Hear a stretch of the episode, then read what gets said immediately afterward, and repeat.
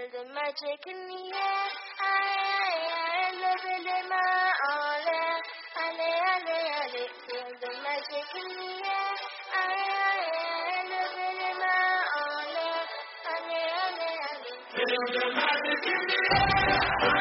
Kwa hakika ni hali ambayo wachambuzi, mashabiki wameshangaa kabisa. Ni mara ya kwanza, imekuwa vigumu kabisa mpaka awamu ya tatu ya makundi, haijulikani nani anaingia katika robo fainali. Kwa hii leo, muda mchache tu unaofika, Ghana itapambana na Afrika Kusini, Senegal itamenyana na Algeria katika kujua nani anaingia kwenda mbele katika kundi hilo ambalo linajulikana kundi la kifo. Mbali na matokeo yanaweza kubadili kila kitu, Senegal inaongoza katika kundi hilo na inataka kusonga mbele kwa mara ya kwanza tangu mwaka elfu mbili na sita. Kwa hivyo kuweza kufika katika robo fainali inaweza kwenda sare na Algeria au kuishinda Algeria, lakini kwa upande wa Algeria pia inahitaji kwenda sare kuweza kusonga mbele, ikiwa tu Afrika Kusini itaifunga Ghana katika mchuano wao huko Mongoma na Black Star watasonga mbele wakipata ushindi au hata kwenda sare na Algeria.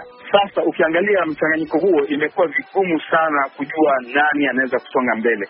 Afrika Kusini kwa upande wake inahitaji kupata ushindi na Senegal ishindwe na Algeria kuweza kusonga mbele lakini wachambuzi wengi wanafikiri Algeria na Senegal zinaweza kusonga mbele, lakini Ghana nayo ikiishinda Afrika Kusini kutakuwa hali nyingine kabisa.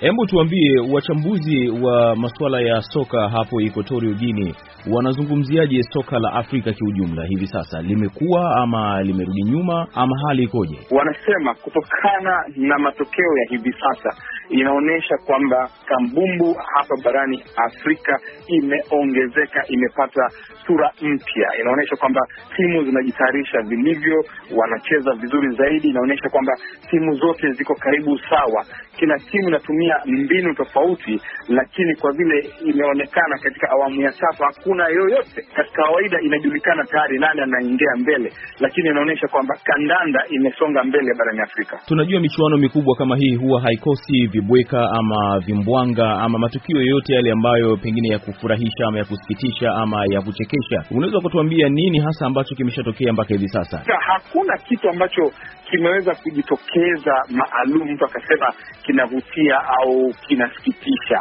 lakini kitu tunaweza kusema kwamba kusikitisha ni kwamba katika michuano mingi hapa inayotokea ni kwamba kuna timu mbalimbali zinalalamika kwamba refari kama kawaida wanaonea. Kingine cha kusikitisha ni kwamba michuano kama jana katika uwanja wa hapa Bata, uwanja ulikuwa mtupu kabisa, manake ni uwanja wa watu elfu arobaini lakini kulikuwa na watu wasiozidi elfu tano hivyo hiyo ni moja kati ya mambo ya kusikitisha sana. Alafu unakuta kwamba wenyeji wakicheza uwanja umejaa kupindukia. Kwa hivyo ni hali ya pekee hiyo, nafikiri naweza kusema ni ya kusikitisha.